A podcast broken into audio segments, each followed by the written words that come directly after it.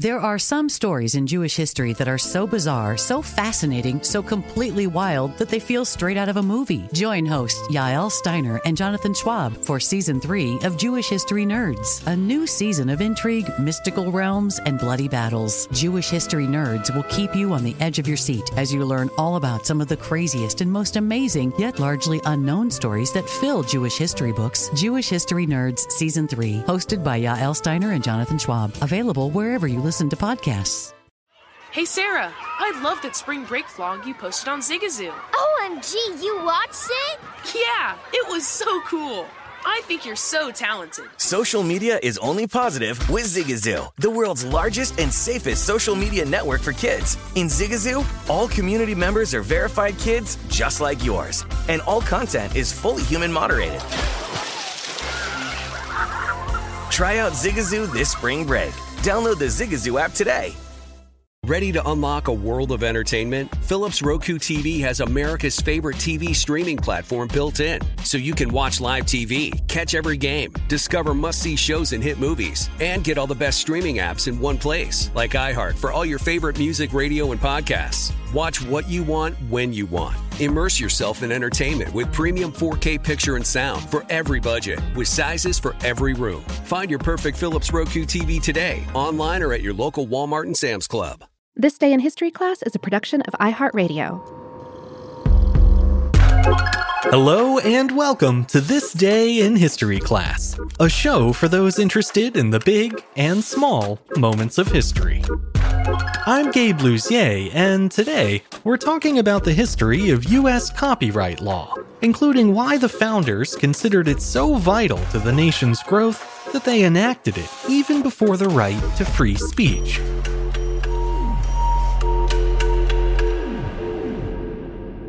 The day was May 31st, 1790.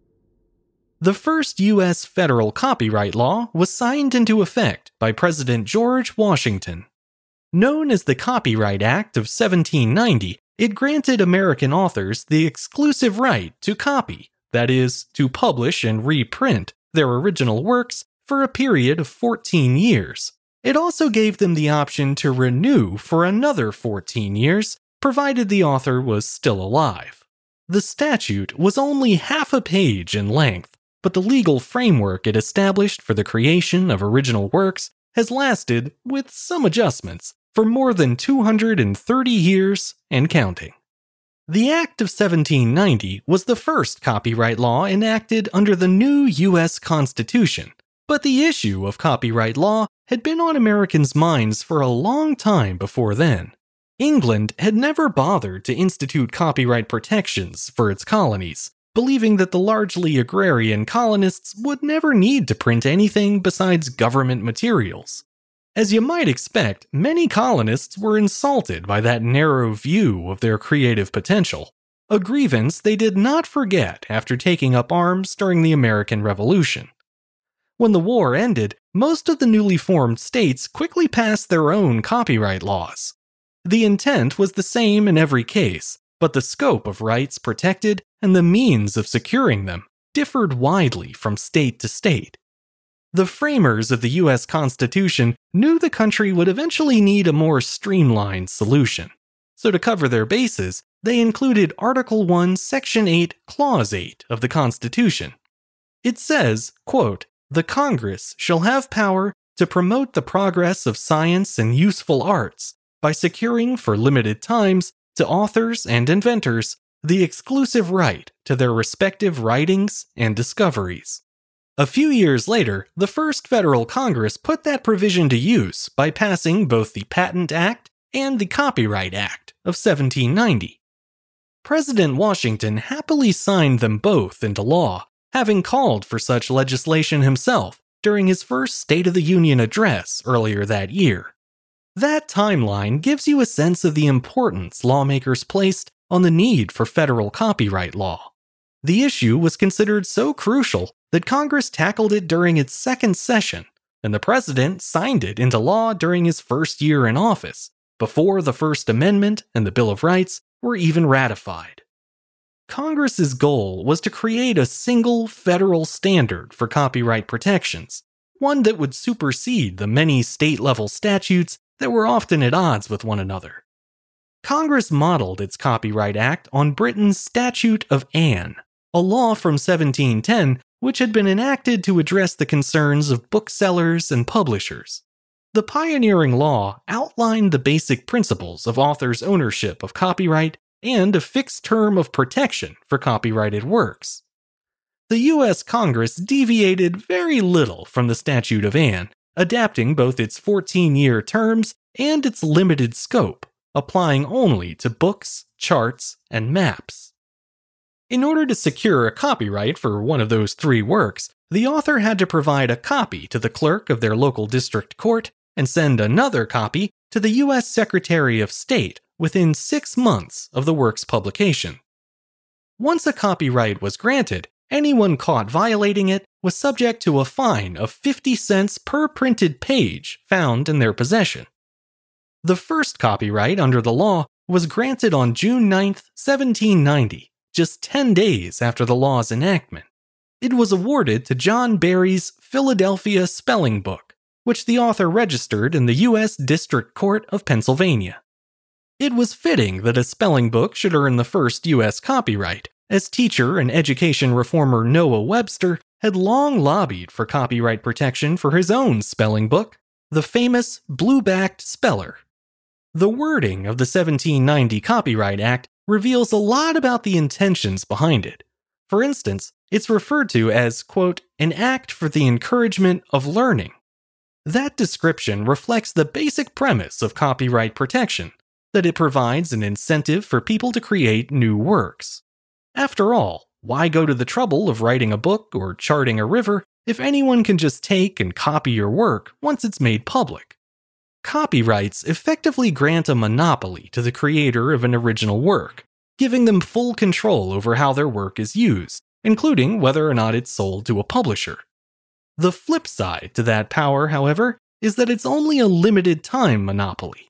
Because at the end of a given period, the copyright expires, and from then on, the work belongs to everyone. In that light, a copyright is basically a contract between authors, artists, and scientists and the rest of society. They continue making cool new stuff, and in return, we promise not to steal that stuff or mess with it for a certain amount of time.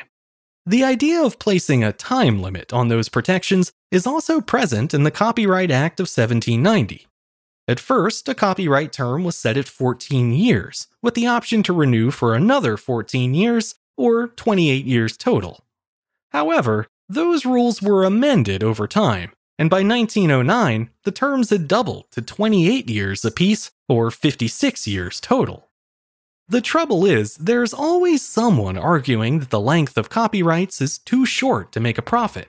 And back in the days of 14 and 28 year terms, creators may have had a point. Unfortunately, terms continued to be extended throughout the 20th century, often at the behest of corporations looking to safeguard their valuable intellectual property. As a result, copyright protection in the US now extends for up to 95 years, or 70 years beyond the death of the work's creator.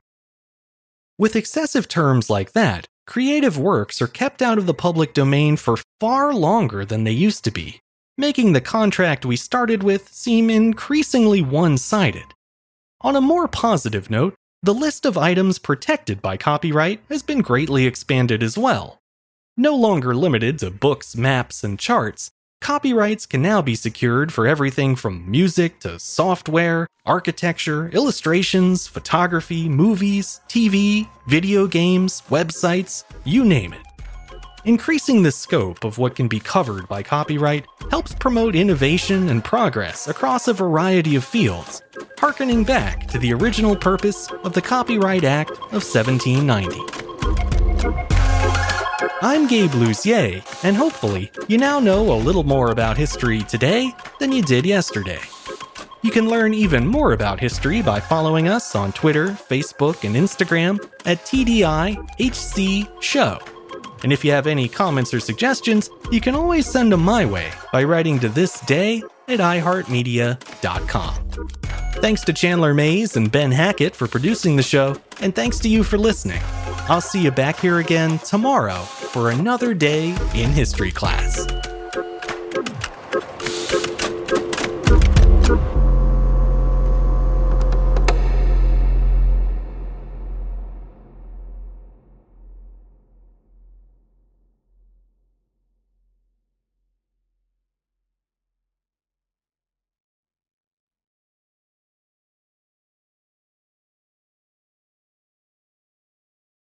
Zigazoo has made me zigzag. What I mean by that is, I swore I would never let my kids on social media, but now I'm setting them loose on Zigazoo. Zigazoo is a space for kids to post videos they've created and to share them with other kids just like them. Videos that are moderated by actual people. And since there are no comments or messaging, you don't have to worry about social trolling. Zigazoo, the world's largest social network for kids. Download the Zigazoo app today. Infiniti presents a new chapter in luxury, the premiere of the all new 2025 Infiniti QX80, live March 20th from the edge at Hudson Yards in New York City, featuring a performance by Jon Batiste. The all new 2025 Infiniti QX80 is an SUV designed to help every passenger feel just right. Be the first to see it March 20th at 7 p.m. Eastern, only on iHeartRadio's YouTube channel. Save the date at new-QX80.com. Don't miss it. 2025 QX80 coming this summer. Ready to unlock a world of entertainment? Philips Roku TV has America's favorite TV streaming platform built in, so you can watch live TV, catch every game, discover must see shows and hit movies, and get all the best streaming apps in one place, like iHeart for all your favorite music, radio, and podcasts. Watch what you want when you want. Immerse yourself in entertainment with premium 4K picture and sound for every budget, with sizes for every room. Find your perfect Philips Roku TV today, online or at your local Walmart and Sam's Club.